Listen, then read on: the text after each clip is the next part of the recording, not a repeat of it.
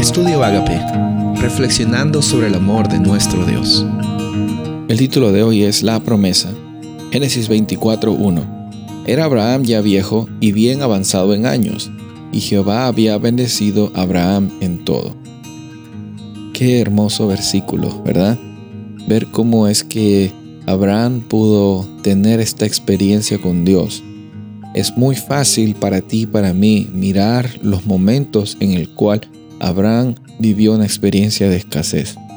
Así como es fácil para nosotros muchas veces, lastimosamente, ver los momentos de nuestros, nuestros amigos, nuestros vecinos, nuestros familiares y ver cómo es que ellos se equivocan y es fácil para nosotros comparar y decir, bueno, al menos yo no me equivoqué en esto, pensando que eso nos hace mejores personas.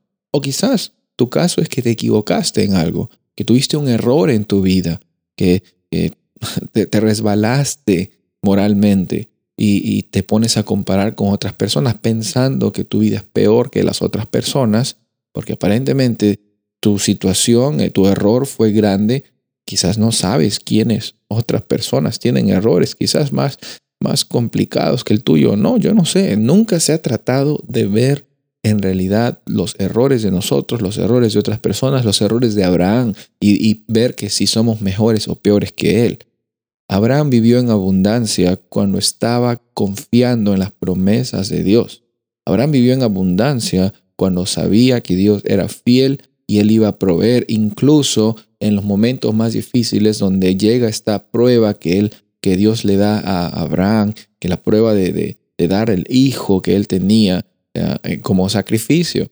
E incluso en esos momentos difíciles, yo me imagino, no fue quizás fácil para Abraham, pero lo que también sé es que Abraham no estaba dejándose llevar por sus sentimientos. Abraham no estaba dejándose llevar por lo que, por lo que él sentía o por lo que eh, estaba pasando, que cómo es esto, reclamando de, de las circunstancias que él estaba viviendo. No, él caminaba con la certeza, incluso respondiéndole a su hijo cuando el hijo le preguntaba, ¿dónde está el sacrificio, papá? Abraham dijo, Dios proveerá. ¿Qué es lo que hacemos cuando estamos en situaciones difíciles? Así como Abraham cuando estuvo en situación difícil, incluso diciéndole a su propio hijo que, que estaba dispuesto a sacrificar. ¿Qué podemos decir tú y yo? Podemos decir, Dios proveerá. La promesa de Dios siempre se cumple. Como leímos en el versículo, Jehová había bendecido a Abraham en todo y Dios va a bendecirte a ti en todo. Todo te va a ir para bien.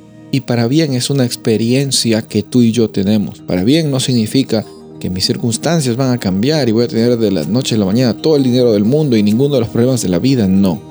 Hoy día confiamos de que en Dios tenemos todo lo que necesitamos porque nuestro Padre Celestial nos ama, nos transforma y por Él podemos vivir este día, todos los días de nuestra vida un día a la vez. Confiemos en esta promesa. Soy el pastor Rubén Casabona y deseo que tengas un día bendecido.